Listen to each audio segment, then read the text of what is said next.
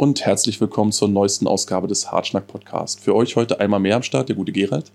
Und in unserer heutigen Folge soll es ausnahmsweise mal nicht über eine bestimmte Band oder ein bestimmtes Genre gehen, sondern über eine Dis äh, Dokumentation, die sich äh, der Metal-Szene einer Ecke Europas widmet, die bisher wohl eher stiefmütterlich behandelt wurde und vielen da draußen damit wohl noch kein wirklicher Begriff sein sollte, nämlich der estnischen. Initiiert wurde das Ganze dabei von unseren lieben Kollegen vom Underground, von denen ich mir heute gleich zwei zum Gespräch eingeladen habe.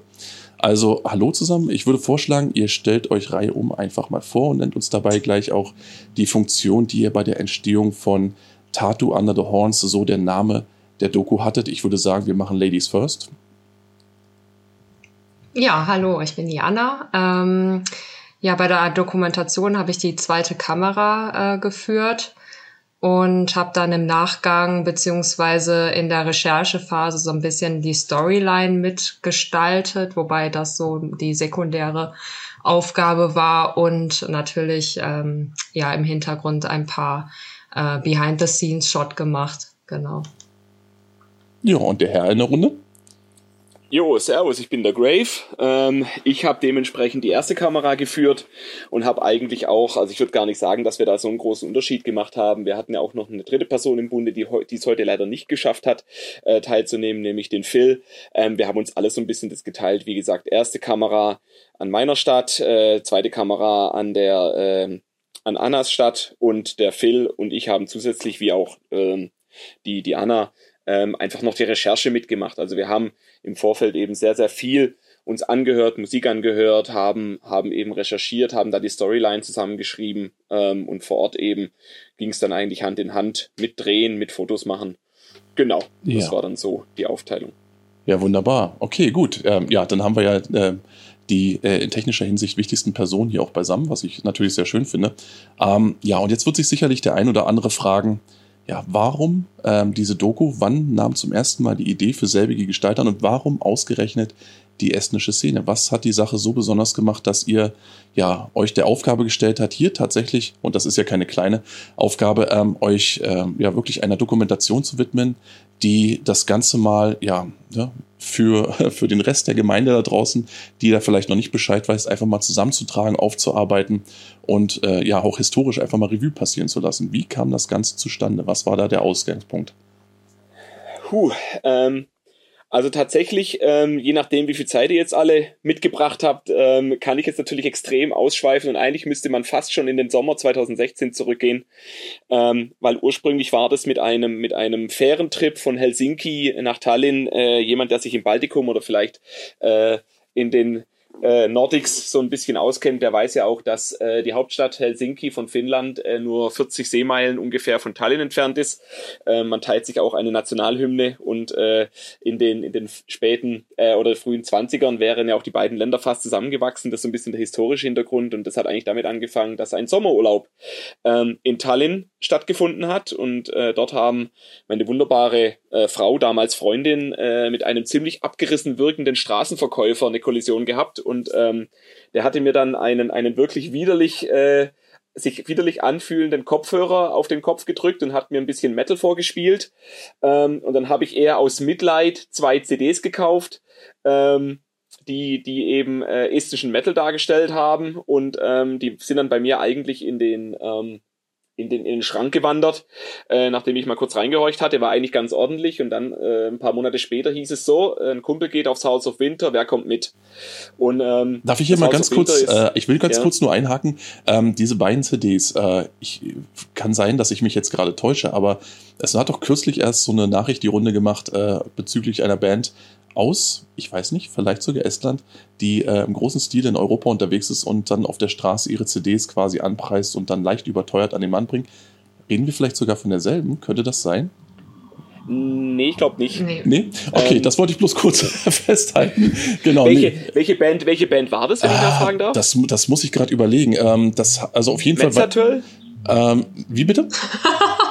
Metzatöl? Äh, nein, nein, nein, nein, nein, das nicht. Nein, aber sie hatten irgendwo ähm, allerlei äh, kryptische und ähm, ja, es war, glaube ich, ein Ankh auf dem Cover und äh, noch irgendwo so ein bisschen andere, ähm, ja, ich sag jetzt mal ägyptische Ikonografie, warum auch immer, aber die Band selbst schien wohl eben ähm, eher so aus der Region zu kommen. Es gab letztens auch irgendwo so einen kleinen Bericht darüber, äh, über eine Truppe, die tatsächlich irgendwo ein Geschäftskonzept daraus entwickelt hat, äh, durch Europa zu touren und in den ähm, Fußgängerzonen der jeweiligen Städte dort ihre CDs wie Sauerbier anzupreisen. Ähm, und sie dann wirklich für kein kleines Geld dann Die an, standen, ja. die standen tatsächlich bei uns letztens auf dem Realparkplatz. Also so weit sind sie tatsächlich schon gekommen. Also es lebt sich ja, offensichtlich ja, nicht schlecht. ja, ja. Und die haben tatsächlich auch ein paar äh, CDs verkauft, aber ähm, das, äh, was Grave da erlebt hat, das war äh, was anderes. Okay, gut, Das das- äh, ging nicht in diese Also, Richtung. Dann haben wir genau. das gleich mal ausgeschlossen an dieser Stelle für alle, die, bei denen sich vielleicht so ein Fragezeichen über dem Kopf gerade gebildet hatte. Ähm, genau, weiter im Text bitte.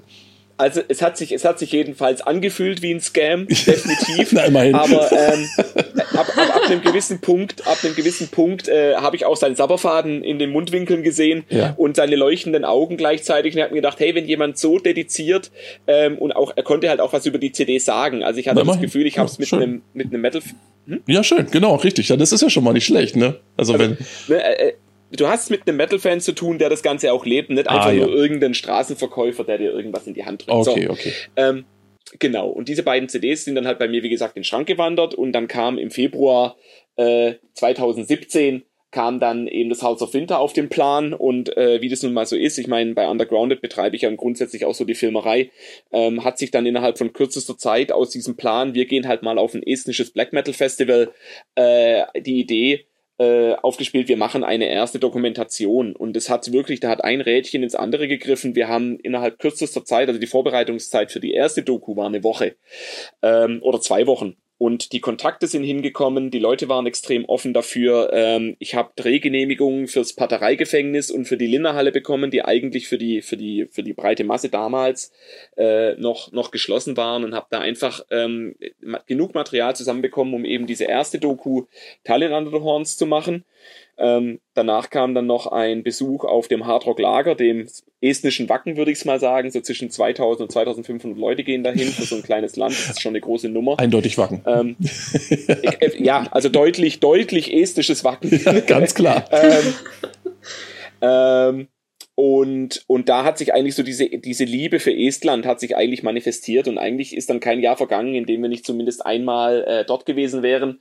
Ähm, und dann kam, um dann wirklich jetzt auf äh, Tartu Under the Horns zu kommen, kam Anfang 2021 eine E-Mail in unser Postfach, ähm, wo jemand ähm, schon ein bisschen dedizierter äh, uns angeschrieben hat, gesagt, Jupp, ähm, da gibt's diese Band Pagan Sarf, die hat ein, ein neues Album rausgebracht oder einen neuen Song rausgebracht. Hier habt ihr ein paar Bandcamp-Links und hat auch so ein bisschen ähm, uns gelobt oder halt oder halt angesprochen und hat gesagt, Jupp, ihr kennt euch ja schon ein bisschen aus in der estnischen Szene, vielleicht wäre es doch jetzt echt mal Zeit, sich auch mal Tartu anzuschauen.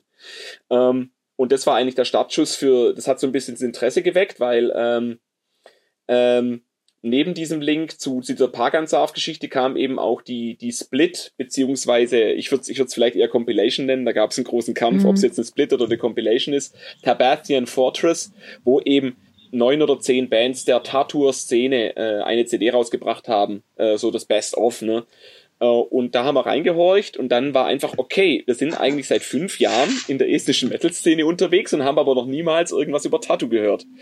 Ähm, und dann haben wir uns einfach dazu entschieden, ein anderes Doku-Projekt, was wir schon angefangen hatten, in einem anderen europäischen Land erstmal zurückzustellen, haben uns mit dem Menschen, der uns diese E-Mail geschickt hatte, dem Cruxator, auseinandergesetzt und dann war relativ schnell die Entscheidung getroffen worden, okay, es gibt offenbar in der estnischen Szene nochmal eine Subszene, 200 Kilometer von der Hauptstadt entfernt, in der zweitgrößten Stadt und das ist interessant genug, um eben eine zweite Dokumentation hinterherzuschieben und so war eigentlich die Idee für Tattoo Under the Horns geboren. Ja, na, das ist doch schon mal was. Also das heißt also im Endeffekt, ähm, ja, ist das eigentlich so gesehen auch nur das Nachfolgeprojekt eines äh, einer bereits äh, ja entstandenen und ja wahrscheinlich auch irgendwo noch einsehbaren Dokumentation gewesen? Kann man Mhm. kann man Tallinn Under the Horns noch irgendwo ähm, tatsächlich auch anschauen? Also das bekommt ihr tatsächlich auf YouTube. Ah, also den, ah, den, die Dokumentation haben wir auch nur auf YouTube äh, rausgetan und die kann man dort abrufen. Einfach Undergrounded Tube oder eben ähm, Tallinn, Tallinn Under the Horns eingeben, dann findet ihr es schon. Ah, wunderbar. Genau. Ja, und ähm, als dann sozusagen diese Idee tatsächlich irgendwo da jetzt auch in filmischer Hinsicht auch ein bisschen was Größeres Aufzug, äh, aufzuziehen, ähm, so langsam äh, Gestalt annahm, ja, wie hast du dir dann oder wie habt ihr dann euch quasi, äh, ich meine, gab es da in eurer Runde dann irgendwo Leute, die dann tatsächlich gesagt haben, Mensch, du, weißt du was, das ist genau mein Ding, ich glaube, hier hänge ich mich mit rein. Ähm, oder musstest du da so ein bisschen, ja, jetzt äh, quasi äh, Mitarbeiterakquise betreiben, um zu sagen, pass mal auf, ich habe hier so eine Idee, äh, ihr macht da jetzt gefälligst mit, äh, sonst äh, gibt's äh, Backenfutter. Ne? Also das ist ja bei Underground sowieso der gute Ton, ne, dass, dass äh, Dave immer alle Leute zum Jagen. Genau. An, das also kann Prügel ich nur bestätigen. An, das kann ich nur also, bestätigen. Prügel androhen und, und, und äh, offene Gewalt äh, sind natürlich bei uns äh, Tagesgeschäft. Ja, gut. Ähm, einfach weil man auch äh, den Hund öfters mal zum, zum Jagen tragen muss. Aber ich glaube, ähm, allein, allein Tallinn Under the Horns war schon so ein bisschen, das hat äh, ja auch andere äh, Underground-Mitarbeiter in Anführungszeichen dann auch auf die auf diese Trips auf South of Winter mitgenommen. Wir mieten uns auch immer in der gleichen Bude ein. Ja. Und jeder, der diesen Zauber mal erlebt hat, der wollte sich dann auch ein bisschen mehr involvieren und das war, glaube ich, auch so ein bisschen, Anna, du korrigierst mich, ähm, dein, dein Start, weil, weil du ja nicht nur fantastische Fotografie betreibst, äh, die du in den letzten ja, Jahren echt schön. ausgebaut hast, wo man einfach nur auch den Hut ziehen muss, ähm, dass du auch so ein bisschen den Wunsch gehabt hast, auch mal so ein bisschen ins Filmen reinzuschnuppern. Und das war eigentlich so der Startschuss dafür, hey, komm doch einfach mit. Ich brauche sowieso jemand, der eine zweite Kamera mal betreibt, weil wir es auch ein bisschen, also wer sich die erste Doku anschaut und wer dann später vielleicht die zweite sich anschaut, der wird, glaube ich, schon ein, ein mittleren Unterschied sehen in der Qualität, die halt einfach auch daher rührt, dass wir es ein bisschen besser aufgezogen hatten. Wir hatten mehr Zeit zum Vorbereiten, wir hatten vor allem eine zweite Kamera, wir hatten auch mit dem Phil nochmal jemand, der, der einfach auch in der Recherche und im roten Faden nochmal ein bisschen mitsupportet hat und die Leute wollten dann mit nach, nach Estland kommen. Ähm, also die, die, die, die Anna, die war ja, glaube ich, mal vor, vor einer längeren Zeit mal, mal schon mal in Estland gewesen, aber halt genau. halt nicht in Metal-Rahmen. Genau, ähm, vielleicht Anna, magst du noch kurz, kurz was, was dich dann interessiert hat für das Projekt?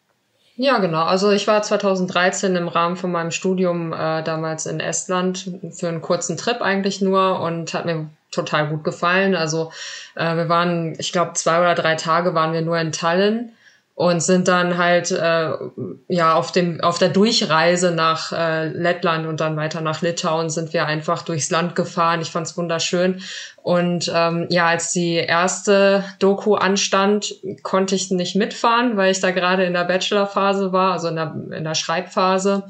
Äh, ging also dem Ende meines Studiums entgegen, also ähm, war das für mich keine Option leider, aber dann gab es die, die zweite Option für die ähm, Folgedoku und da war es für mich eigentlich gar keine Frage, da nicht mitzufahren. Also ähm, ja, genau. Und ich habe ähm, ja schon länger ein bisschen Interesse daran gehabt, äh, mal in die Filmerei reinzuschnuppern. Für die Arbeit habe ich mal so kleinere Sachen gemacht, ne, so kleinere, ich sag mal Werbespots gedreht grob gesagt jetzt, ne? Ähm, aber jetzt etwas längeres, wo eine größere Vorbereitungszeit, eine Recherchephase auch mit äh, nötig ist, das habe ich noch nicht gemacht, fand ich total spannend und äh, ja, bin froh, dass ich mitgefahren bin. Ja, und das heißt also, als ihr dann quasi ja so ein bisschen eure, eure Crew, euer Team zusammen hattet, ähm, wie ging es von dort aus weiter? Ich meine, es ist ja immer so, dass man ja dann quasi im Zuge der Recherche dann auch erstmal schauen muss, okay, wer hat hier oder wer hat sich hier als, als ähm, besonders herausstechender Protagonist irgendwo erwiesen in der, äh, quasi in speziell in dieser Szene, jetzt in dieser kleinen Subszene, wenn man so möchte, wer hat da die Fäden mit in der Hand gehabt, äh, wo nahm das Ganze seinen Ausgangspunkt? Wie seid ihr da rangegangen an diese ganze Recherche? Und ich meine, wie habt ihr das ähm, äh, gestaffelt, so im Sinne von, ja, ähm, das ist jetzt eine Person, die hat jetzt vielleicht irgendwo den Startschuss geliefert, der muss quasi jetzt irgendwo mit als erstes genannt werden. Ähm, ja, hier kommt das nächste. Wie bauen wir das Ganze jetzt so logisch auf, sodass im Endeffekt dann auch so eine Art gewisser roter Faden dann drinne ist und ähm, ja, im Zuge dessen, wie sind die Leute da mit euch im Umkehrschluss auch umgegangen? Ich meine, war man da relativ offen? War man da bereitwillig, irgendwo Auskunft zu erteilen? Oder musstet ihr da tatsächlich irgendwo graben und Türklinken putzen? Also, also ähm, korrigiere mich, Grave, wenn ich jetzt äh, was Falsches sage, aber ähm, also ich hatte den Eindruck, dass wir auf jeden Fall ähm, ja offene Türen eingerannt sind und dass da sehr viele Leute äh, interessiert waren auch direkt. Ähm, für uns war das ja ein Folgeprojekt. Äh, das heißt, es äh, musste irgendwie ein roter Faden von dem ersten zu dem zweiten Teil gesponnen werden. Und da ist natürlich so naheliegend, äh, welche Unterschiede es eigentlich zwischen der Tallinner und der Tatua-Szene gibt. Ähm, es sind nur 200 Kilometer oder 250 Kilometer dazwischen, aber es sind auf jeden Fall schon allein vom Sound her Unterschiede zu, ähm, zu entdecken. Und ähm, wegen dieser E-Mail auch ähm, in der Recherchephase ist natürlich so ein bisschen auch ähm, mit uns aufgegangen, dass da sehr viele Fäden bei Warhorn Records zusammenlaufen. Und äh, da stellte sich uns dann auch die Frage, wie ist denn der Einfluss äh, der, wie haben wir es genannt, Filthy Foreigners ähm, auf die estländische Black Metal Szene gewesen. Genau, in der Hinsicht hatten wir ja auch schon mit Cruxato die Möglichkeit, auch mal uns zu unterhalten. Ähm, also quasi unser äh, deutscher Export, der dort ja einen nicht unwesentlichen Stempel auch hinterlassen hat. Ähm, ja, aber Grave, du wolltest gerade was äh, einwerfen? Genau, also äh, dadurch, dass wir mit offenen oder dass wir praktisch mit offenen Armen empfangen wurden, lag einfach nur daran, der, der, der Este an sich, wenn ich jetzt mal ein Stereotyp bedienen darf, ähm, ist eigentlich schon eher so ein bisschen misstrauisch. Das hat man auch in den, in den Zitaten, in den Interviews immer mal wieder so rausgehorcht. Aber dadurch, dass wir eben diesen, diesen Vertrauensvorschuss von der ersten Doku und eigentlich den gesamten, das gesamte Eis in der ersten Doku schon gebrochen hatten und uns dann eigentlich auch in der estischen, zumindest in der Tallinner Szene, sehr, sehr sicher und mit sehr, sehr vielen Connections bewegt haben, war eigentlich dieser Vertrauensvorschuss schon gegeben. Und dann kam, wie er beide auch schon angemerkt hat, eben der Cruxator, ähm, der, der dort durchaus, also den wir, ähm, wenn es zum roten Faden geht, in der Zwischensequenz äh, als einen der Filthy Foreigners, was natürlich nicht nur an, an diesem Deutsch, äh, Deutschen, der halt nach Estland ausgewandert ist, liegt, sondern natürlich auch an, an amerikanischen und isländischen und anderen Staatenprotagonisten liegt, die dort einen Impact in der Tattoo-Szene haben, durch ähm, teilweise durch den Job oder halt durchs Studium dorthin verschlagen sind und dort aber halt einen, einen, einen merklichen Einfluss auf die Szene gehabt haben. Ähm, aber ohne Cruxator und Warhorn Records und dann halt auch die, die Bekanntmachung oder halt praktisch das, Be das Bekanntmachen im, im Pergerus-Kollektiv, was so dort der Haupt, der Haupt kulturelle Hub ist in, in Tartu. Ohne, ohne diese Connections wäre es wahrscheinlich ähnlich wieder wie in Tallinn gewesen, dass wir uns hätten wirklich wieder von, von A nach Z hätten durchfragen müssen, wirklich noch mehr Recherche mit den eigentlichen Protagonisten ähm, hätten machen müssen. Aber dadurch, dass auch der Cruxator so bekannt ist, ähm, haben wir, haben wir dort eben halt leichtes Spiel gehabt und, und sind eigentlich relativ schnell an die Leute rangekommen. Die sind auch schnell mit uns warm geworden. Ähm, genau. Und die, der interessante ist ja ein interessanter Faktor. Ich hatte ja bereits die Möglichkeit, ähm, tatsächlich auch mal einen Blick in eine Vorabversion äh, der Doku zu werfen. Ähm, das ist ein Faktor, der mir dabei eben auch aufgegangen ist, beziehungsweise der mir so ein bisschen auffiel, nämlich der Umstand, dass ähm, die ähm, ja, estnische Szene durchaus kreativ ist, aber, und da sind wir vielleicht auch wieder bei Stereotypen, auch ähm, so ein, ja, so, man mag mich jetzt berichtigen, so eine gewisse, so eine Art an sich hatte, oder hat, ähm, die eigentlich im Grunde ja, äh, heute mache ich was, morgen muss ich nicht zwingend was machen. Was viele eben Sachen so ein bisschen, ja, also was viel Kreativität auch so ein bisschen, ja, ich sag jetzt mal brach liegen ließ. Also zumindest war das mein Eindruck, die dann, äh, ich sag jetzt mal von, von, ähm, ja, von Zugezogenen dann hier und da aufgenommen wurde, um dann wieder in geordnete Bahnen gelenkt zu werden oder wieder in zielführende Bahnen gelenkt zu werden, weil es selbst sich sonst von alleine vielleicht so ein Stück weit verlaufen hätte. Ist das eine Mentalitätsfrage bei den Leuten? So von wegen, so das haben wir jetzt gemacht, was können wir als nächstes machen? Oder ähm, kommt hier einfach nur so, so dieser europäische Gedanke zum Tragen, beziehungsweise dieser internationale Gedanke zum Tragen, dass äh, ja unterschiedlichste Einflüsse ähm, auch Kulturen im eigenen Lande, wenn sie dann wohlwollend sind, ähm, durchaus auch immer wieder befeuern können. Das, es waren tatsächlich, äh, also in der Doku ja auch verschiedene, verschiedene Protagonisten, die diese Zitate gesagt haben wie äh, You start small, you, you keep small and you end up small oder oder oder was was eben ähm, ein ein Member von Skülfik äh, SS gesagt hat. Ähm, der der der Eric, wenn ich es noch richtig weiß, hat hat gesagt, ähm, we have too much bands and not enough musicians. Ähm, dass, dass einfach, dass einfach diese Projekte so schnell sehr aus dem Boden gestampft werden, genauso schnell wieder eingestampft werden und dass eine gewisse Depression ist das falsche Wort. Ähm, ich würde es ich vielleicht eher bezeichnen als eine gewisse Abgeklärtheit mit unserer Kunst werden wir sowieso nirgendswo landen und dass dann überhaupt nicht die Ambitionen bestehen, ähm, es überhaupt mal zu versuchen. Und da kamen dann eben diese, diese, diese externen Einflüsse hin, die halt gesagt haben, Leute, ähm, eure Musik ist relevant, eure Musik ist auch sehr gut, ähm, ihr müsstet sie mal nur ein bisschen besser betreiben.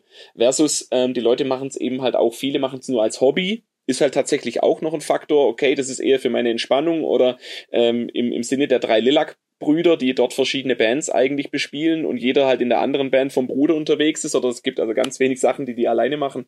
Ähm, die halt dann einfach sagen, äh, der eine, der eine hat ein bisschen mehr Ambition, der andere sagt, hey, ich habe Kinder, ich habe einen Job, ich, ich mache das wirklich nur als Hobby. Also ich glaube, sie stehen sich teilweise ein bisschen selber im Weg und dann kommen eben externe Einflüsse, kanalisieren das Ganze, geben dem Ganzen vielleicht auch einen Purpose und ein bisschen Drive und das war eben dieser Einfluss der Filthy Foreigners ähm, die das Ganze befeuert haben. Und jetzt eben auch durch diese Doku oder auch dadurch, dass, ähm, dass die estnische Szene an sich, und da muss man vielleicht auch noch den Ingmar Asoya nennen, der eben der Veranstalter vom Hearts of Winter ist und auch die Band Blue Shell of Death hat, ähm, die fangen jetzt an, ein bisschen rauszugehen. Es waren, es sind jetzt gerade verschiedene Bands aus Estland ähm, nach Deutschland aufgebrochen, haben dort eben ihre Connections ausgebaut. Ich möchte jetzt nicht sagen, dass damit äh, Talent Under the Horns irgendwas zu tun hatte, vielleicht einen kleinen Impact, aber sie haben ihren Wert erkannt.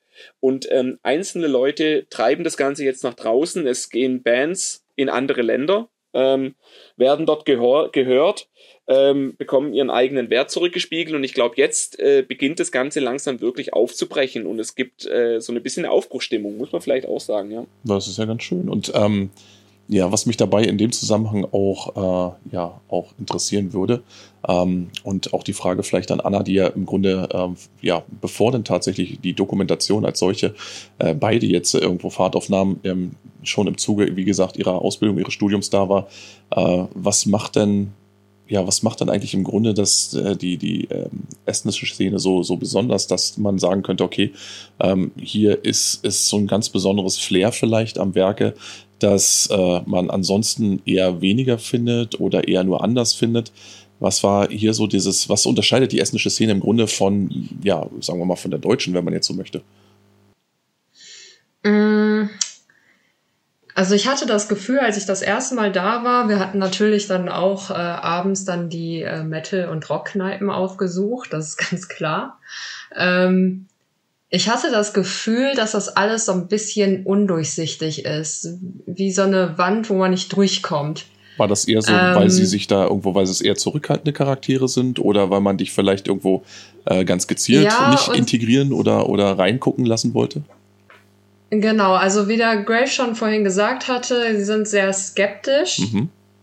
Ähm, und die sind ähm, von der Mentalität her sehr ähnlich, äh, ja, den Finnen sehr ähnlich. Ah, ne? ich verstehe, okay. Ähm, er ist sehr, sehr verschlossen und äh, man kann da nicht, ja, abends sich mal irgendwie in Smalltalk verwickeln oder so. Ähm, zumindest nicht nicht so einfach und äh, auch nicht dann, wenn man äh, sowieso von sich aus kein äh, kommunikatives Wesen hat. Mhm. ähm, ja, also es war schon interessant zu sehen, was da in sich wieder für ein bunter Haufen zusammensaß. Ähm, wäre meiner Meinung nach hier in Deutschland, beziehungsweise in den, ähm, ja, in den Lokalitäten, wo ich immer so hingehe, ich weiß nicht, Helvete oder so, wäre das so nicht möglich. Also das würde man so nie sehen. Da ist der, der Rocker-Club neben den äh, Black Metallern und da sind dann halt auch die Thrasher und die etwas links angehauchten, ähm, alle zusammen irgendwie und äh, keiner pöbelt den anderen an, so. Also das war schon irgendwie interessant zu sehen. Ähm, gleichzeitig ist es aber auch so, dass man da nicht auf den ersten Blick nicht dahinter kommt. Hm. Ähm, das, das bricht auf, sobald man ein, zwei Leute da kennt, die, die dann vielleicht so in die Runde einführen. Ne? Ja. Aber erstmal äh, war das so ein, so ein sehr spannender Eindruck, hinterließ aber auch so ein kleines Geschmäckle. Der hat sich dann aber im Nachhinein jetzt ähm, im Zuge der Dokumentation und unserer äh, Bekanntschaften so ein bisschen aufgebrochen auch, weil jetzt wissen wir, was dahinter steckt und ähm, genau. Ja, Aber ich glaube, Grave hat da noch mehr Connections und mehr Erfahrungen gemacht. Äh, ich habe äh, bisher auch noch nicht die Erfahrung gemacht, auf dem House of Winter zu sein. Das kommt dann eventuell nächstes Jahr. Genau. Also kann ich auch nur empfehlen. Ich glaube, ich glaube einfach, es ist halt Tartu und Tallinn in sich ist auch schon wieder sehr unterschiedlich. Ähm, eben, eben weil äh, ja, sich, sich die Leute noch mal ein bisschen anders entwickeln. Ne? Wenn man jetzt, also das ist im Grunde wie in Deutschland, wenn man zum Beispiel von Berlin spricht äh, oder einer Stadt wie Stuttgart, da sind halt auch schon eine große, ein großer Unterschied, was allein auch schon die Bevölkerung angeht, etc. Aber ich glaube, der, der größte Unterschied zur deutschen Szene ist einfach diese fehlende Ellenbogenmentalität. Und das ist auch im, im Finalen das, was mich eigentlich für die, für die estnische Szene so begeistert hat, wo ich dann einfach auch nicht mehr wirklich loslassen konnte die estnische Szene ist zu klein, als dass sie sich leisten könnte, äh, gegeneinander zu arbeiten. Und das hast du nun mal in, in Deutschland hast du das ganz massiv. Ja. Da hast du teilweise wirklich Szenen, die gegeneinander arbeiten und die dem anderen noch das, das letzte Stück Butter vom Brot äh, missgönnen. Oder dass man sich einfach auch vielleicht freut, wenn jemand anders untergeht ähm, oder wenn eine Band einen Misserfolg hat oder so. Und das ist in der estnischen Szene äh, gar nicht so. Beziehungsweise ähm, natürlich darf man es jetzt nicht allzu verklären. Es gibt auch dort äh, vielleicht auch Fabricated Beef, wie es ja auch in der zweiten Doku so ein bisschen, so ein bisschen dann rausgearbeitet wird, ne? Ähm, aber die Leute sind sich alle bewusst, wir können es uns nicht leisten, gegeneinander zu arbeiten. Wir sharen ähm, die, die Locations, wir, wir äh, teilen teilweise die Bandmember, da gibt's eben diesen Running Gag, dass, dass wenn irgendein Drummer auf die Fahrt geht, dann sagen alle, hey, pass bitte auf den Drummer auf, weil es in Gesamtestland vielleicht nur vier ernstzunehmende Drummer gibt und sobald dann einer stirbt, wäre 25% der Szene tot. ähm, also es sind, es sind halt einfach diese, diese, diese Mechanismen, die dazu führen, dass es einerseits ein Problem ist, dass halt die Szene ein bisschen incestuös ist und jeder nur mit jedem anderen ähm, zusammen zusammenspielt und halt Projekte hat, ähm, aber halt auch gleichzeitig dieser, dieser, dieser krasse Zusammenhalt zu spüren ist. Und dann äh, fand ich das auch ganz schön, wie du gerade eben, Anna, so richtig gesagt hast, ähm, es, es, es macht auch, also nicht nur vor den Bands und in verschiedenen Genres macht es nicht halt, sondern das alte Black Magic Estonia, ähm, das jetzt inzwischen genau ein Gebäude weitergezogen ist in, in, in Tallinn, ähm, weil sie, weil's, weil die alten Räumlichkeiten äh, ein Ticken zu klein war und das andere halt ein bisschen luxuriöser war und äh, die es halt ein bisschen besser aufziehen wollten. Das ist so eine Art Metal Club, würde ich es jetzt mal nennen wollen, wo eben auch Konzerte stattfinden, wo sich die lokale Metal-Szene trifft. Die alte Black Magic Estonia Location war direkt neben dem hiesigen Antifa-Club und die haben sich im Grunde die Toilette geteilt. Und ähm, da kam es nie auch nur zu irgendeiner größeren, größeren Clinch. Und teilweise hat die Black Metal Szene ähm, der Antifa die Räumlichkeiten, die Miete mitgezahlt, weil die klamm waren und, und ihre Räumlichkeiten nicht bezahlen konnten. Und, und man hat eben dieses Leben und Leben lassen. Und das zieht sich dann auch weiter im Rockclub äh, Tapper, das eben die größte Metal-Location in, in Tallinn ist, wo auch das House of Winter stattfindet. Da, da stehen dann die Punker neben den, neben den langhaarigen äh, Bomberjacken Heavy Metal-Fans und es wird halt miteinander gesoffen. Aber das, das, ähm, das, das Konfliktpotenzial wird halt äh, um der Szene willen, um der Extremszene willen wird es zurückgefahren. Und das finde ich eben so spannend an der estnischen Metal-Szene, weil man das Gefühl hat, die Musik und die Kunst steht im Vordergrund und lässt vielleicht auch kurz ähm, über die, über die gegenseitigen ähm, Ressentiments hinwegsehen. Und das ist eben das, was mich so fasziniert. Ja, das ist sehr gut nachvollziehbar, denn ähm, auch das ist ja ein Faktor, der ja in Deutschland bekanntlicherweise ähm, an vielerlei Orten eben einfach auch zu kurz kommt. Na, sagen wir es mal so, also es ist ja, ähm, es gab ja jetzt auch gerade ein Beispiel, das äh, viral gegangen ist und das der eine oder andere mitbekommen haben äh, mag, ähm, in dem es eben darum ging, dass tatsächlich eigentlich auch bei, ja, nicht nur bei kleinen, sondern eben auch bei Großveranstaltungen äh, die Leute einfach unterschiedlichster Gesinnung dann einfach doch beisammen sind und ja, wie sagt man mal so schön, Entschuldigung, die lieben Gott dann irgendwo einen guten Mann sein lassen können, ohne dass sie jetzt irgendwie äh, sich da gegenseitig, ähm, ich sag mal, in belehrender Art und Weise auf den Sack gehen oder schlimmer noch. Und ähm, ja, das ist ja eigentlich etwas, was, ähm, was natürlich eben, wie ich glaube, auch mit der Größenordnung der Szene dort zu tun hat, dass man einfach sagt, okay, wir sind nur wenige und äh, jeder von uns hat sowieso seine persönliche Meinung. Also warum sollten wir die hier breit treten? Denn im Endeffekt mögen wir alle äh, ja harte Stromgitarren und das eint uns in gewisser Weise auch und lässt uns auch über, ich sage jetzt mal, die weltlichen Belange hinwegsehen.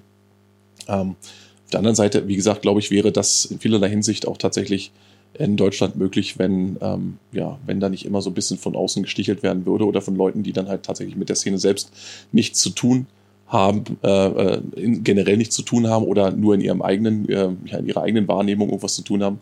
Ähm, ja, das ist, glaube ich, auch so ein bisschen dieser Faktor, äh, ihr habt es ja vorhin angesprochen, dieses bisschen, dieses, ähm, ja, wir schauen erstmal, wir gucken uns unser Gegenüber erstmal an, bevor wir uns tatsächlich öffnen, der für mich interessanterweise auch äh, in dieser Doku selbst zum Tragen kam, denn die Leute wirken dort ähm, nachdenklich, oft. Äh, vielleicht auch äh, zurückhaltend in ihrer Art und Weise, aber nie so, dass ich jetzt das Gefühl hätte, ähm, dass sie jetzt unkommunikativ wären oder dass sie zum Beispiel nicht in der Lage wären, sich zu artikulieren oder irgendwo ihre, ihre Meinung oder ihren, ihren Werdegang irgendwo kundzutun. Also es ist nicht so, als wären die alle sprachbehindert, ähm, sondern es ist eher tatsächlich so, dass es eben wie eine bewusste Entscheidung äh, wirkt, sich da zurückzunehmen und ähm, ja, vielleicht auch einfach die, eigenen, die eigene Musik in den Vordergrund zu stellen. Und das ist ja auch tatsächlich, muss ich ja mit anführen, auch das, was ich dann von den, ähm, oder der Eindruck, den ich von den Musikern hatte, die ich beispielsweise hier auch äh, im Nordosten schon begrüßen durfte, was ich da auch hatte. Ne? Also freundlich, aber zurückhaltend, was meines Erachtens sowieso eigentlich eine generell gute Eigenschaft ist, ne? wenn man jetzt sagen wir mal die üblichen Party-People nicht unbedingt mag, die unsere Szene ja natürlich auch anzieht, anlockt. Ne? Ja also es ist in vielerlei Hinsicht einfach ein Ideal, das wir hier wahrscheinlich nie mehr erreichen oder nicht erreichen werden. Natürlich kommt es jetzt darauf an, was passiert, wenn die Szene noch ein bisschen bekannter wird, wenn eben vielleicht auch ähm, mehr Leute, was ja auch durchaus auch so ein bisschen das Wachstumsziel, wenn man, ähm, wenn man den Leuten zuhört, äh, ist, dass man praktisch einfach wirklich ein bisschen mehr rausgeht. Ich hatte, ähm, wo wir uns ja letzte Woche auf dem Barter Metal Open Air gesehen mhm. haben, mhm. ähm, hatte ich noch das Vergnügen, den Kaido ähm, mit nach Berlin zu nehmen, hinzufahren. Das ist ähm, einerseits ein Bandmitglied aus der, aus der Band Lloyds, die ja dort aufgetreten ist, aber andererseits eben auch der Besitzer vom Rockclub Tapper ja. und der Veranstalter von besagtem Hardrock Lager. Ähm, und ich glaube auch in dem, in, dem, in dem Zwiegespräch, was ich dann mit ihm hatte in dem Auto mit dieser Drei-Stunden-Fahrt, kam auch schon relativ gut zum Tragen, dass die Leute sich bewusst werden, hey, die estische Metal-Szene hat was zu bieten, eben aus diesem Zusammenhalt. Ähm, und man möchte doch tatsächlich auch ähm, das nach draußen tragen ähm, und, und vielleicht aber auch äh, im Umkehrschluss auch mehr internationale Bands nach Tartu und nach, äh, nach, nach Tallinn bringen, ähm, um einfach diesen Austausch zu schaffen, weil man gesehen hat, okay, das Fremde oder diese Foreigner ähm, werden so beäugt, wie wir es gerade eben auch schon lang und breit besprochen haben, aber man merkt, es bringt uns auch was und es bringt uns auch kulturell und musikalisch weiter. Ja. Und man sieht es auch, ähm, in der extremen Offenheit, die einem von seitens der Politik und von seitens der, der Gesellschaft und der, der vielleicht Kulturbeauftragten dieses Landes ähm, vielleicht auch entgegengebracht wird. Also das, dieser, dieser Glücksfall im, im Patereigefängnis und eben in der Linnerhalle filmen zu dürfen, ja. ähm, kam, kam durch diese Offenheit, die, der, die, der, die dem Kulturschaffenden entgegengebracht werden, ähm, sehr zum Tragen. Und ich glaube jetzt auch in der allgemeinen Situation, die wir jetzt haben, ähm, mit dieser unsäglichen Situation in, in der Ukraine, ähm, wird das Ganze noch mehr bewusst, dass eben auch, äh, dass die Zusammenarbeit eigentlich im Vordergrund stehen muss und äh, dass diese estnisch-deutsche Freundschaft gesehen wird und gefördert wird. Und das finde ich auch wiederum schön. Ja, ja, absolut, ja, genau. Und äh, in dem Zusammenhang ähm, würde mich auch interessieren, äh, gab es denn bei der ähm, ganzen Geschichte, also als ihr das jetzt in die Planung und dann als ihr auch in die Produktion gegangen seid, gab es da da auch irgendwo so Punkte, ähm, wo tatsächlich das Projekt, ich meine, jetzt klingt es ja alles irgendwo wie, ähm, ja, wie, wie, ein einziger äh, Walk in the Park, wie man so schön sagt.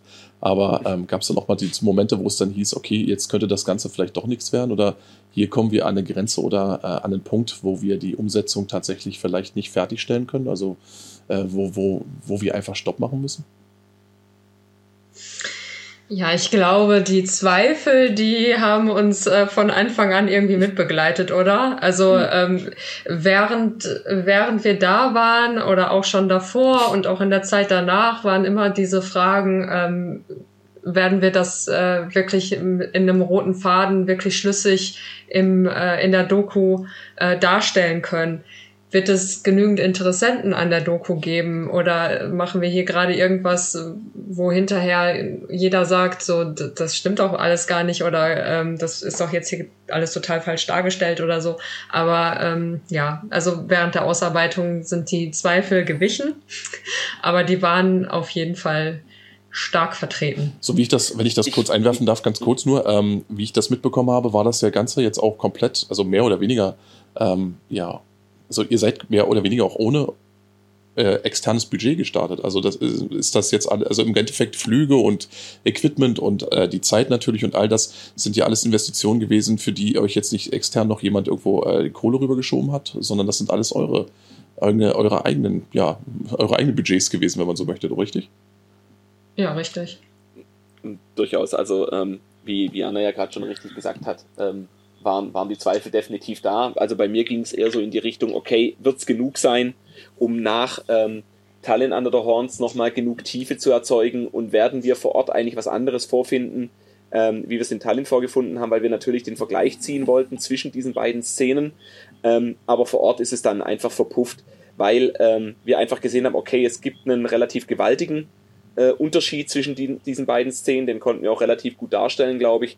Und auch dadurch, dass eben der, der Cruxator ähm, hier mehr den Local Guide äh, gespielt hat ähm, und uns eigentlich auch allen vorgestellt hat und auch schon bei der, während der Recherche auch geholfen hat, die richtigen Protagonisten zu finden etc. Das war dann schon eher so nach dem Motto, okay, wir müssen vielleicht den, Pat äh, den, den, den Cruxator ein bisschen ähm, einbremsen ne, weil also es soll ja keine äh, Warhorn oder Pergerus Dokumentation werden, sondern wir wollen natürlich auch noch mal ein bisschen nach links und rechts gucken, ähm, weil weil er halt auch ein sehr sehr äh, ein Mensch ist, der eine sehr, sehr starke Meinung vertritt und auch sehr, sehr viel Energie mit reinbringt. Ja, aber ja, absolut, äh, ja. die, die, Dokumentation verpflichtet ja dazu, dass du zumindest einen neutralen Blick auf diese ganze Sache mitbringst. Ich glaube, das war eher so der, die Hauptherausforderung, die wir hatten, auch was den roten Faden angeht. Ähm, aber grundsätzlich die Zweifel sind dann relativ schnell gewichen. Ich glaube eher die Gefahr, die dann rauskam, war, ach übrigens, habt ihr eigentlich schon mal was von der Pölva-Szene gehört? Das, ist eine, das, das ist eine Stadt, die, die ist jetzt circa 150 Kilometer von Tartu entfernt und da hat ja eigentlich der Death Metal äh, begonnen. Ja. Und und dann haben wir die uns so Szene gedacht, ist um noch kleiner als die in Tartu, aber total interessant. Naja, total dann, interessant. Wenn es dann nur drei, vier Mann sind, na vielleicht dann mal auf den Nachmittag mal vorbeifahren, schnell Doku. Wer weiß das schon? Also das, das war tatsächlich, also da kam dann halt auch die, das, das, was mir am meisten wehgetan hat. Also wir hatten dann jemand aus der Pulver-Szene ähm, bei der bei der Kepliku Brauerei interviewt und ich weiß nicht genau, was passiert ist. Sowohl sowohl der äh, Anna ihr, ihr ihre Kamera als auch meine haben, ähm, ohne dass wir es richtig mitbekommen haben, den Dienst quittiert oder es ist hinterher beim beim Datensichern was schiefgegangen. Wir haben von diesem Tag nur Bruchstücke äh, bekommen und eigentlich fehlt ein wichtiger Part von der Dokumentation, eben diese Einsicht von dem Menschen, der die Pölver-Szene eigentlich gebaut hat. Ähm, also eigentlich schulden wir ihm fast noch äh, eine dritte Dokumentation, aber ich glaube, äh, wir werden es wahrscheinlich dabei bewenden lassen und werden uns dann noch äh, auf andere Länder konzentrieren. Aber es wäre definitiv noch mehr ähm, Information und Zeit rein reingeflossen. Ähm, aber ja, wie gesagt, also wir haben es dann, wir haben es, glaube ich, ganz gut hingebracht und haben den roten Faden gefunden und haben dann diese Zweifel, die wir dann uns selber vielleicht auch eingeredet haben, innerhalb von dieser Drehwoche äh, dann, dann ad acta legen können und sind im Endeffekt mit 40 bis 60 Stunden Material nach Hause gegangen. Und ähm, also es war dann definitiv genug und wie gesagt, du hast ja die Doku äh, schon zu Gesicht bekommen. Mhm. Ähm, ich glaube, was der ganzen Geschichte auch gut getan hat, war, ähm, es war nicht nur unser Zutun, also nicht nur Phils, Annas und mein Zutun, was den roten Faden angeht, sondern die Leute der Szene haben wirklich einen großen Teil, haben teilweise auch ihre Ideen noch mit eingebracht. Ähm, und das merkt man der Doku, glaube ich, auch an, vor allem den roten Faden. Es wurden alle gehört, es wurden alle Meinungen gesagt. Ähm, wir haben ein gutes Bild abgeliefert äh, für, den, für den Zeitrahmen, die das ganze Ding jetzt hat. Ähm, deswegen glaube ich, ja, bei der hat es gepasst. Ja, absolut. Ja, also wie gesagt, das ist ja auch das Ding. äh, Das ist ja auch etwas, was mich ähm, für ein Projekt, das ich sag mal, ähm, ja semi-professionellen Standard zumindest äh, gerecht werden sollte, ist das Ganze. Also ich hätte es, und das ist, glaube ich, ähm, dass das Urteil, was ich auch generell abgegeben hätte, ich hätte es auch so, wie es da stand oder so, wie ich es jetzt zu Gesicht bekommen habe, selbst in der Vorabversion, easy schon, keine Ahnung, äh, auf Dreisat oder auf Arte laufen lassen, weil ähm, das Qualitätslevel mich derartig positiv überrascht hat, dass ich da überhaupt keine Vorbehalte hatte, dass das auch ein breiteres Publikum für sich interessieren könnte, einfach weil ähm, es eben nicht einfach nur irgendwo, keine Ahnung, mit der Handycam irgendwie hochkant gefilmt, äh, so ein paar Zusammenschnitte sind und ähm, dann lässt man die Leute schwadronieren und dann hast du keinen Schliff in der ganzen Sache. Äh, es wirkte eben alles insgesamt und summa summarum wirklich so wie, wie etwas, was auch ein, ein größeres, äh, ja, zum Beispiel eine größere Rundfunkanstalt in Auftrag gegeben haben könnte. Und ähm, deswegen würde mich in dem Zusammenhang auch interessieren, ist das eine Sache, ist das ein Anspruch, den ihr euch selbst auch gestellt hattet oder wart ihr dann quasi nur von eurer eigenen Brillanz im Endeffekt überrascht und habt dann festgestellt, ui, das sieht ja aber noch relativ gut aus, was wir hier machen, das, äh, ja, da sollten wir wohl beibleiben und ähm, äh, oder gab es da irgendwie auch so, äh, gab es vielleicht sogar Inspirationsquellen, wo ihr gesagt habt, so, das ist zum Beispiel so die Art von Musikjournalismus, von Dokumentation, ähm, äh, die uns auch liegen, die wir auch versuchen wollen würden und ähm, die wir dann vielleicht auch in, mit unserem eigenen Thema äh, ja anfüllen, äh, anfüllen wollen würden. Und das, ob das dann, ja, gab es da irgendwo in der Hinsicht irgendwie so, so Bereiche, wo ihr gesagt habt, so, Mensch, du, ähm, die haben das ganz gut gemacht. Ich glaube, das könnten wir auch. Äh, Anna, da werde ich mal kurz zwischengrätschen. Du kannst dann gerne nochmal noch mal dein Fazit hinterher schieben. ähm, ihr könnt es nicht sehen, ich habe hier gerade ein kleines Tränchen im Auge. Äh, also erstmal erstmal danke äh, für, für, für die warmen Worte und ähm, ich glaube, ich bin mir selber mein größter Kritiker. Und das, was schiefgelaufen ist, ähm, es, es, es, gibt, es gibt einige Beispiele, die man jetzt vielleicht der Doku nicht ansieht, aber es sind aus meiner Sicht einige Sachen, was die Technik angeht, schiefgegangen, die wir auch im, im Vorfeld äh, hätten vielleicht regeln können. Ähm, aber ich war eigentlich wenig zufrieden mit der Qualität an sich. Also ich glaube, mhm. die, die, die Interviews und das, was gesagt wurde, also die Storyline an sich ist das, was diese Doku trägt. Aber die Bildqualität und, und eben ähm, die, die, ja, äh, vielleicht auch manchmal die Soundqualität, ähm, ist, ist definitiv, war nicht mein Anspruch, da habe ich eigentlich einen höheren Anspruch äh, gehabt. Deswegen freut es mich extrem, wenn es dir, wenn's dir gefallen hat. Ähm, ich schaue mir grundsätzlich oder ich habe mir ganz wenig andere äh, Metal-Filme oder Metal-Dokus angeschaut. Ich glaube, das letzte und erste, was ich mir angeschaut habe, war Until the Light Takes Us. Mhm. Ähm, das aus meiner Sicht auch bis heute ein absoluter Diamant äh, der Szene ist und es ist danach so viel Schlechtes äh, passiert und so viel Schlechtes abgeliefert worden, dass mich, dass mich vielleicht die Qualität möchte ich damit gar nicht ansprechen, sondern mir hat der rote Faden gefehlt und es war eigentlich eher so äh, Cringe-Feste, ja. die da, die da abgeliefert wurden ähm, die, die von irgendwelchen Leuten gemacht wurden, die halt den schnellen Euro gemacht haben. Und das, das trägt leider nun mal auch, meine, meine Haupt-Mainstream-Kritik trägt es halt mit, nur sobald mehr Geld reinfließt und es einem größeren Publikum oder einem größeren Publikum schmackhaft gemacht wird, in dem Moment versagt es und ist für eine, für die Metal-Szene eigentlich der falsche Ansatz. Also eher wirklich, da kann dann Oma Gertrud sich das angucken und denken, ah ja, das ist also dieses Wacken, von dem alle sprechen. Hm. Ähm, für dieses Klientel wollten wir diese Doku nicht machen oder wir machen eigentlich nichts, was wir, was wir eben auch bei Underground grundsätzlich betreiben, nicht für dieses Klientel. Das Klientel, das wir ansprechen wollen, ist, ist der Underground, sind einzelne interessierte Leute, die dann vielleicht sagen, hey, ich glaube, die estische Metal-Szene verdient meinen Besuch, verdient einen Hardrock-Lager-Besuch, verdient einen Hearts of Winter Besuch und vielleicht sogar Tattoo ähm, mit dem mit dem Biercamp and Roll äh, in der Caprico Brauerei und mit seinen ganzen kleinen Gems, die da haben, mit einer sehr sehr kleinen, mit einem sehr sehr kleinen Klientel, das verdient meine Aufmerksamkeit. Ähm, und jetzt habe ich mich gerade in meinen eigenen Worten verloren. Ich wollte noch, ich wollte noch einen wichtigen, wichtigen Punkt sagen. Das Klientel, das wir ansprechen wollen, ist nicht das Richtige ähm, und, und die Qualität ist, ja, also war ich, war ich eher unzufrieden. Was ich dir aber sagen kann, um vielleicht auch noch, dass du dir kurz eine Minute hast, um äh, dich zu sortieren, das ist auch ein Punkt, der, ähm, ja, so bin ich. Genau, ähm, das ist eben zum Beispiel auch ein Punkt, ähm, den ich hier auch tatsächlich, also diesen Querverweis zu äh, Until the Light Takes Us, den ich hier tatsächlich auch äh, für mich persönlich während des Schauens aufgemacht habe. Denn ähm, für mich hatte das Ganze so ein bisschen so diesen, also es wirkte wie eine gechillte Version ähm, eben jener ähm, ja, etwas größeren Doku, wenn man so möchte, weil äh, hier natürlich nicht, ähm, ich sag mal, äh, Protagonisten zum, zum, zur Sprache kamen und äh, zu Wort kamen, die ähm, ja, derartig extremes Level, ähm, ja, ich sag mal, auch in ihrer eigenen Lebensart irgendwo erreicht haben, aber die nichtsdestotrotz irgendwo die Musik mit einer ähnlichen Ernsthaftigkeit gesehen haben. Also das ist, du hast einfach gemerkt, dass hier Leute am Werk sind, die äh, denen es nicht um, um das Voranbringen irgendeiner Agenda geht, denen geht es nicht um äh, etwas Weltliches, das quasi mit Hilfe der Musik äh, hier vorwärts gebracht werden soll oder propagiert werden soll, sondern hier waren tatsächlich irgendwo Künstler am Werk, die auf eine, ja, auf so eine zurückgelehnte, sage ich mal, Art und Weise einfach ähm, das machen wollten, was ihnen offensichtlich im Leben irgendwo äh, sehr viel gibt. Und die Art, wie das eingefangen wurde, ist eben sehr, also die wirkte sehr authentisch insgesamt so. Also es war nicht gekünstelt, es war nicht dieses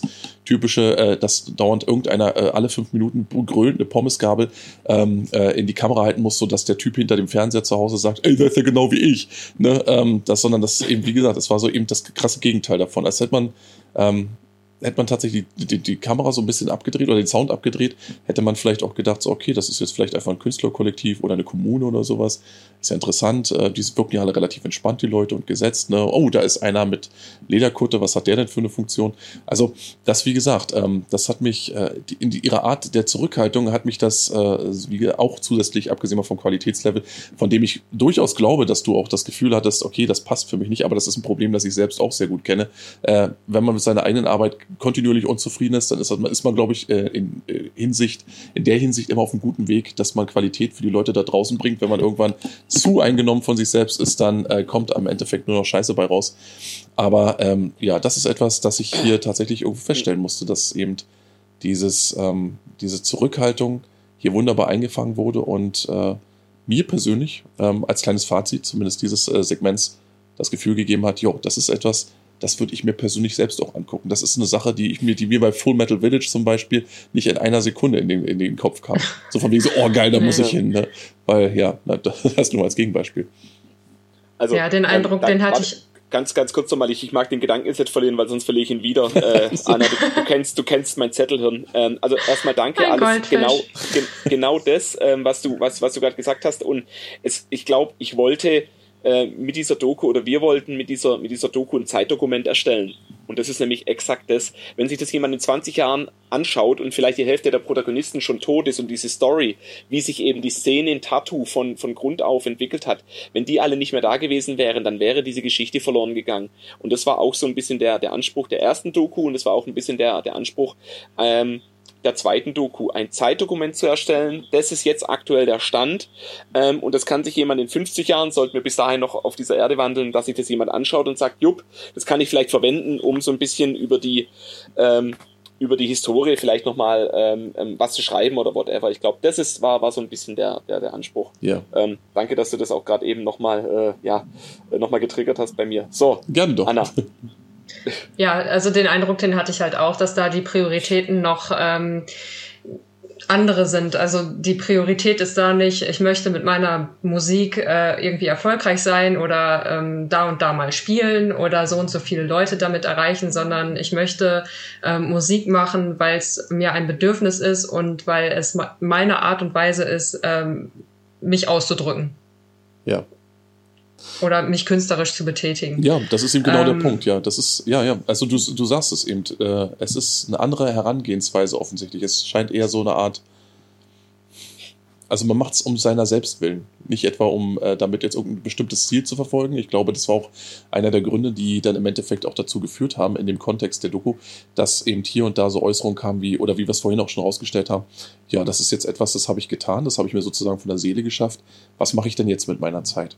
So, und das sind sozusagen ähm, dann von außen manchmal so Leute rankamen und dann vielleicht auch, und das wird sich vielleicht auch in der Zukunft noch irgendwo so ein bisschen herausstellen, ähm, ob dieser Einfluss irgendwo tatsächlich äh, äh, ja, Gewinn bringt oder eher nachteilig war, das Ganze dann so ein bisschen in, in Bahnen gelenkt haben, die ähm, ja, irgendwie in irgendeiner Form zielführend sein müssen. Wo der Künstler für sich ja sonst eher so ein bisschen äh, vor sich hinschwelgt und sagt, so heute äh, küsst mich die Muse, morgen lässt es mal sein. Ähm, und dann eben auch nur tätig wird. Also das wäre vielleicht auch so ein Faktor, wo wir gerade dabei sind, weil ich eben auch ein sehr, sehr großer Fan von, von Zeitdokumenten bin, von Dokumentation von Filmen, die eben einer gewissen Periode, einer gewissen Zeit entsprechen oder aus ihr stammen, ähm, das im Nachgang vielleicht nochmal in 20 Jahren nochmal neu zu bewerten, neu zu betrachten und zu schauen, so, okay, inwieweit hat sich das Ganze dann tatsächlich jetzt entwickelt oder verändert oder ähm, ist vielleicht tatsächlich äh, geendet? Ne? Weiß man ja nicht. Ja, das, Exakt, ja. Also, das ist nur mein Gedanke dazu. Also ähm, insofern ist natürlich, und ähm, ich finde in der Hinsicht ist es euch auch absolut gelungen, äh, äh, ist euch dieses Zeitdokument auch tatsächlich gelungen, dass ähm, ähm, ja, das wie so eine Art, ja, wie so eine Art Momentaufnahme der Szene, so wie sie jetzt ist, bietet und ähm, ja, dann als Vergleich auch herhalten kann, wenn wir dann tatsächlich ein paar Jahre in die Zukunft blicken, was natürlich ähm, ja so rein vom, vom Historischen sehr wichtig und sehr schön ist. Ähm, darüber hinaus wir hatten das vorhin auch schon angesprochen, ähm, dass ihr von Seiten der, der, der Bevölkerung, also auch der, auch der Regierung sogar, äh, relativ offen empfangen wurdet. Äh, wie wird sich das Ganze dann jetzt äh, im Zuge der Premiere, die ja für den nächsten Monat ansteht, dann tatsächlich auch ähm, gestalten? Ich meine, ist da was Größeres geplant? Ähm, ich habe irgendwo nebenbei mitbekommen, dass bereits äh, Zeitungsartikel erschienen sind dort vor Ort, die das Ganze behandelt haben. Wie ist die Rezeption da mittlerweile oder momentan, sagen wir es mal so? Ähm, also wir haben eben diesen einen großen Artikel in der Postimes äh, Tattoo Edition in Anführungszeichen, das ist eine, das ist die größte Zeitung in, in Estland, haben wir die ganze Kulturseite gewidmet bekommen. Das war das war schon schon ein bisschen erhebend, ne? Klar, ähm, das wurde das wurde von einem von einem Redakteur äh, oder von einem Journalist dort gemacht, der halt auch so ein bisschen Metal angehaucht war. Das das überrascht halt schon, weil hier in Deutschland würde das halt wahrscheinlich noch nicht mal irgendwie im Feuilleton äh, großartig Runde machen, wenn du da nicht 25 Leute kennst, die das halt mal ähm, abfespern. Wir hatten noch ähm, auf der Seite 10 im vorherigen Legacy-Magazin ähm, Danke auch nochmal an der Stelle dazu, ähm, dass zumindest eins der Printmagazine interessiert hat. Gut, wir sind jetzt auch nicht wirklich rausgegangen und haben das, das Rockhard oder Metal Hammer oder die größeren Publikationen. Das wären, glaube ich, ein bisschen doppelzüngig und doppelmoralisch gewesen, weil wir ansonsten eigentlich immer so ein bisschen gegen den Mainstream wettern, mhm. ähm, was natürlich dann für so ein Projekt ähm, eigentlich natürlich Gift ist, wenn du es äh, promoten willst. Ähm, aber tatsächlich ist die, ist die deutsche Szene ähm, sehr, sehr verhalten gewesen. Also wir haben E-Mails an verschiedene Webscenes rausgeschickt. Ähm, wir haben, das liegt vielleicht auch ein bisschen an unserem Ruf oder an meinem Temperament, dass ich ja eigentlich permanent mit meinem Mittelfinger durch die Szene laufe und einfach nur sag, Leute, ähm, ne, äh, zieht's euch rein oder lasst bleiben. Wir sehen uns wirklich als Verteidiger ähm, von, von, von, von, von, von der Underground Art in Anführungszeichen, weil wir halt auch gegen, gegen die Großen schießen. Und das macht einen natürlich auch durchaus unsympathisch. Ne? Und ähm, das kommt jetzt als Back, äh, ja, als, da musst du ja auch öfters drunter leiden. Ne? Ah, absolut. Äh, wenn wir uns mal live treffen. richtig, und, richtig. Äh, genau. Ja, wenn zwei so Dickschädel dann zusammenkommen. Hass. Genau, richtig. Der blanke Hass ne? von einem zum anderen. Ja, ja. ja. Aber es ehrt dich. Also du hast tatsächlich jetzt einmal für den Hartschnack, also ich meine, wir, wir haben ja eigentlich diese Doku nur gemacht, damit wir hier mal eingeladen werden. So. Ähm, du, du hast dich praktisch äh, ja schon ja schon jetzt äh, dem dem Underground äh, würdig erwiesen, das dass du uns mal reingeholt hast. Ja, richtig. Äh, ansonsten sind nur Manowar und Metallica hier zu Gast. Ganz klar. Ähm, ja. Aber ähm, es ist tatsächlich schon ein bisschen schade. Ne? Ähm, ich habe, ich habe, glaube die in die Mail, die ich rumgeschickt habe, habe ich gesagt, das war so ein bisschen versöhnlich und habe gesagt, Leute, ihr wisst, in der Regel haben wir eigentlich relativ wenig mit euch zu tun. ähm, und ähm, es wäre, es wäre doch aber schön, wenn ihr über diesen äh, Schatten springen könntet und praktisch der, der ist, also es ich glaube, das kommt auch in der Doku rüber. Es geht nicht darum, und das, das ist auch wiederum eine andere Kritik, die ich an vielen anderen Projekten habe. Ähm, du siehst uns selber in dieser Doku, ich glaube, einmal Anna, korrigiere mich, wenn, wenn wir überhaupt mal so wirklich sichtbar sind. Also ich glaube, ja, also, also, Phil und ich sind irgendwie am Anfang mal ganz kurz zu sehen, wie wir in den Flieger einsteigen und ich glaube, das war's, oder? Also es ist definitiv kein, kein Vanity-Projekt, so viel kann ich mal sicher sein, also sicher sagen. Ähm, das ist auch mir aufgefallen und ähm, ja, also ich muss ganz ehrlich sagen, ich, ich schätze ja diese Einstellung ungemein, dass man tatsächlich sagt, so pass mal auf, ähm, an und für sich, ihr könnt uns mal, aber in diesem speziellen Fall äh, vielleicht. Es geht um die Szene, es ja, geht um richtig, die Kultur, es genau. geht um diesen sehr speziellen Fall. Genau, richtig. Und die richtig. Rückmeldung war praktisch null. Praktisch null. Muss man, und, muss man wirklich sagen. Und in dem Fall würde ich auch ganz ehrlich davon ausgehen, weil, wie gesagt, es ist kein Projekt gewesen, das jetzt irgendwie Unsummen verschlungen hätte, ähm, die euch jetzt äh, im Nachgang, sollte das Ganze nicht Fahrt aufnehmen, äh, in den finanziellen Ruin stürzen würden. Und genau dieser Faktor äh, kommt euch jetzt tatsächlich zugute, denn, denn es, ähm, kam ja immer wieder in der Vergangenheit vor, dass sozusagen, ich sage jetzt mal in Anführungsstrichen, die Mainstream-Presse unseres Bereichs sich dann ähm, ja äh, in gewisser Weise mit äh, den Federn des Undergrounds geschmückt hat, einfach um so eine gewisse Integrität zumindest nach außen noch äh, irgendwie aufrechtzuerhalten, die eigentlich im Grunde eigentlich schon seit Jahren abhandengekommen ist, weil man mit denen da unten eigentlich im Grunde gar nicht mehr redet, weil man die gar nicht mehr wahrnimmt und im Zuge dessen äh, auch tatsächlich auch Projekte, auch, auch Filmprojekte, Bücher und ähnliches teilweise an die Öffentlichkeit äh, gezogen wurden, die äh, die, ja, die Protagonisten dieser, dieses Bereichs dann irgendwo wahrscheinlich ansonsten überhaupt nicht interessieren würden oder nicht interessieren. Aber man kann halt natürlich so ein bisschen Anspruch und so ein bisschen Underground-Verbundenheit heucheln. Und wenn im Zuge dessen tatsächlich auch eure Arbeit gewürdigt wird, dann ist das eine Sache, weißt du, wenn man vorher nicht gelutscht hat, dann ist das so ein Moment, wo man sagen kann, okay, ne, von mir aus gerne, ähm, nehmt es euch an, aber macht euch nicht den, äh, oder gebt euch nicht das, der Illusion hin, dass äh, wir jetzt irgendwie alle dicke Freunde sind. Ne? Weil ich glaube, so ein bisschen Ehrlichkeit ist halt einfach das, was auch immer noch sein muss. Denn ähm, nur die bewahrt im Endeffekt tatsächlich auch die Dinge davor, unauthentisch zu werden. Wenn wir nämlich anfangen, tatsächlich irgendwo Lob zu hudeln oder anderen irgendwo Gefallen zu schulden, dann äh, verzerrt das in der Regel auch die Eigendarstellung und dessen, äh, auch unsere Arbeit verzerrt es dann, beziehungsweise das, was wir nach außen präsentieren. Und das darf nicht sein. Deswegen sind ja so Projekte wie das, was ihr hier äh, angestoßen habt, so wichtig, weil sie eben ein, ein unverzerrtes Bild, also ein weitestgehend unverzerrtes Bild, natürlich durch eure, durch eure Linse, wenn man so will, ähm, ja, gestaltet, aber dennoch äh, authentisch, ähm, zumindest von meinem Gefühl her, abgebildet haben. Und das ist natürlich etwas, äh, das ist so essentiell, gerade heutzutage, wo so viel Plastik und so viel Fake unterwegs ist, wo man einfach nur irgendwo, äh, ja, einfach nur kotzen will. Ähm, ja, da ist das, sind solche Projekte einfach umso wichtiger, weswegen wir ähm, tatsächlich auch äh, wollten. Also ich persönlich äh, dafür auch äh, Kampagne gemacht habe, dass ich gesagt habe, wir müssen hier definitiv nochmal so, so ein kleines Featurette machen, weil das ist wichtig. Das sind so die Punkte, ne? das ist die Art von Engagement, die es braucht und die im Endeffekt das Ganze als großer tragender Unterbau auch weiterführen. Die gesamte Szene, da wo oben alles ausgehöhlt und scheiße ist. Ja. Also ich bin, ich bin wirklich gespannt, wie sich das noch weiterentwickelt und ich glaube, das war auch nie bei, bei der ersten Doku, war das auch nie der Anspruch. Ich meine, die ist auch äh, du kennst jetzt wahrscheinlich den Vergleich zwischen den beiden Dokus, also von der Qualität her sieht man trotzdem, auch wenn ich nicht ganz zufrieden bin, sieht man trotzdem einen großen Unterschied, einen großen Sprung. Ähm, und es war tatsächlich, also hätten wir deswegen Geld gemacht. Und ich glaube, es gibt viel, ähm, wo eben das der treibende Faktor ist. Und dann, wie du schon richtig gesagt hast, wirkt das halt Ganze unauthentisch ähm, und, und fake und ein bisschen Plastik. Und wenn du das alles selber zahlst und zu keinem Zeitpunkt auch nur einen Euro zurück verlangst oder zurückdenkst, ja, ähm, dann hast du auch die maximale Freiheit. Und das war uns wichtig in der Erstellung und in der ganzen Idee. Und wir haben alle ordentlich Geld liegen lassen, mhm. ähm, aber jetzt auch nicht so viel, als dass es wirklich wehtut, weil ich glaube, äh, wenn man so doof ist und, und irgendwas für Undergrounded macht, ähm, dann, dann ist es ja sowieso so, dass man eigentlich nur Kohle reinsteckt und dann halt vielleicht mal hier eine, eine Akkreditierung bekommt, aber dafür halt das ganze Festival leiden darf ja. ähm, von der Live-Berichterstattung oder eben Fotos machen und danach dann noch ewig Zeit reinstecken, äh, die zu bearbeiten oder einen Film ja. zusammenzuschneiden. Ähm, da können wir alle ein Lied davon singen. Ähm, das, das, das Lob ähm, muss man sich eben mit seiner eigenen Einstellung dann reinholen, wenn es eben nicht von anderen kommt. Und das ist vollkommen in Ordnung. Damit habe ich auch, ich bin da auch nicht salty wegen irgendwas, sondern das zeigt einfach nur, okay, die fünf Leute, die sich das anschauen, ähm, die bekommen einen Impact und die bekommen, die bekommen praktisch das Gefühl, was du transportieren willst. Und das ist mehr als genug.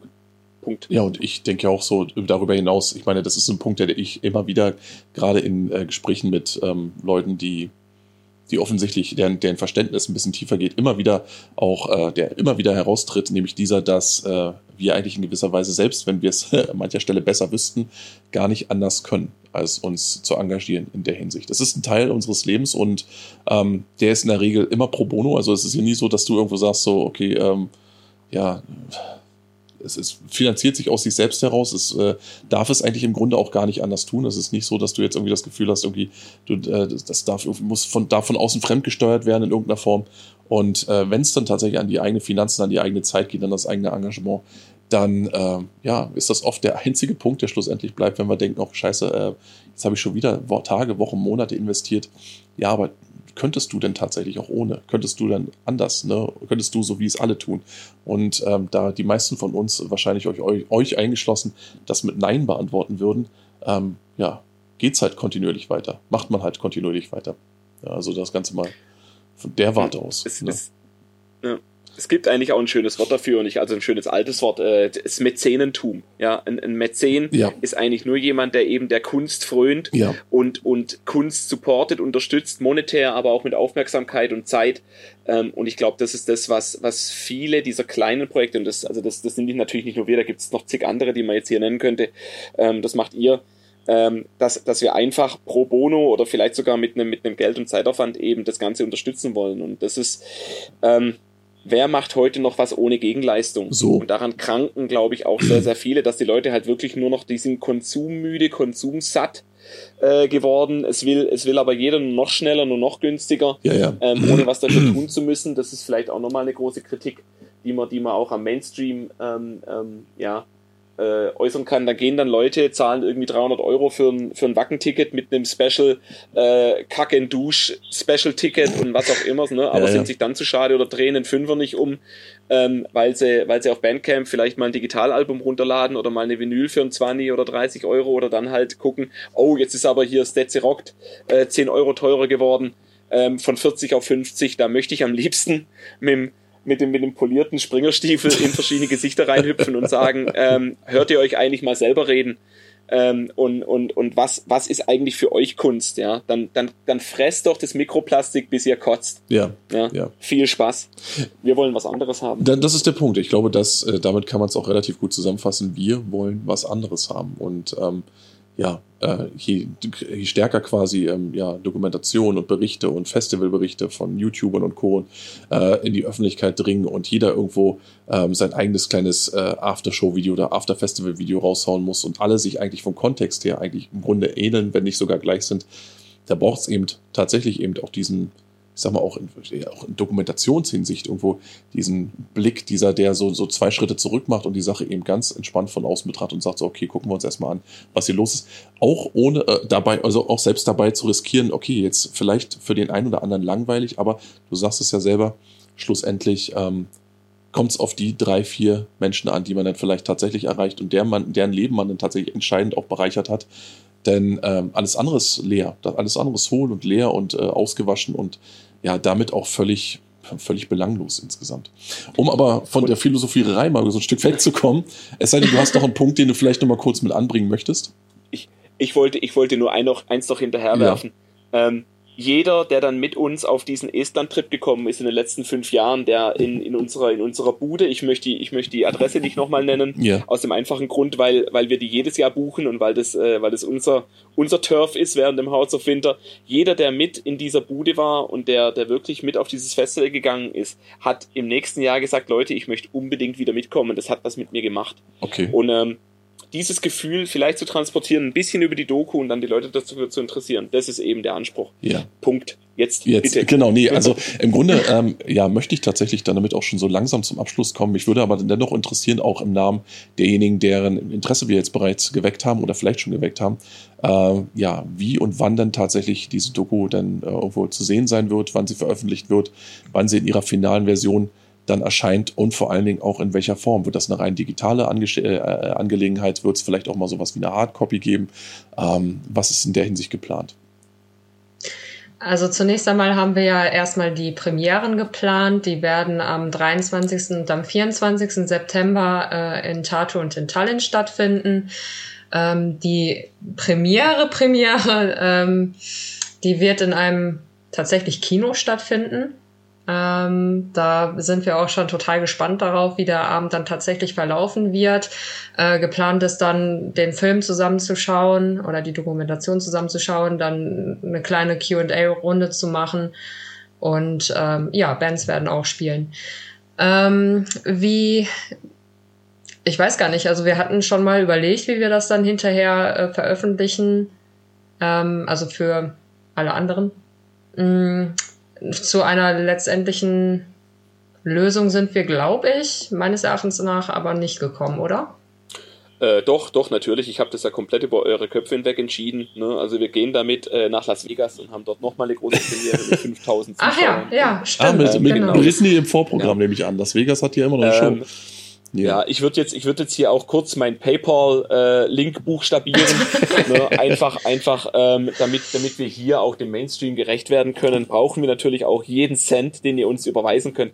Nee, ähm, tatsächlich, wie, äh, wie die Anna richtig sagt, also die beiden Premierenfeiern werden, werden laufen und Pläne danach gibt's eigentlich tatsächlich noch nicht. Mhm. Ähm, ich glaube, es wird tatsächlich auf ein YouTube-Release rauslaufen, vielleicht eine kleine YouTube-Premiere, ja. ähm, weil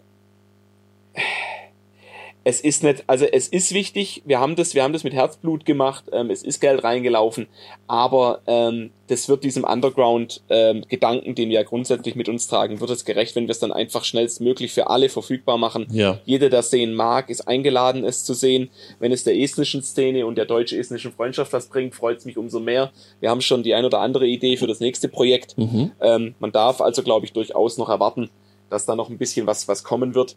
Ähm, aber ja, wir machen das, wir machen das nicht fürs stille Kämmerlein oder um schnell einen Euro zu verdienen, sondern dann Haus raus. Ähm, es, man hätte das vielleicht noch an irgendwelche Festivals geben können.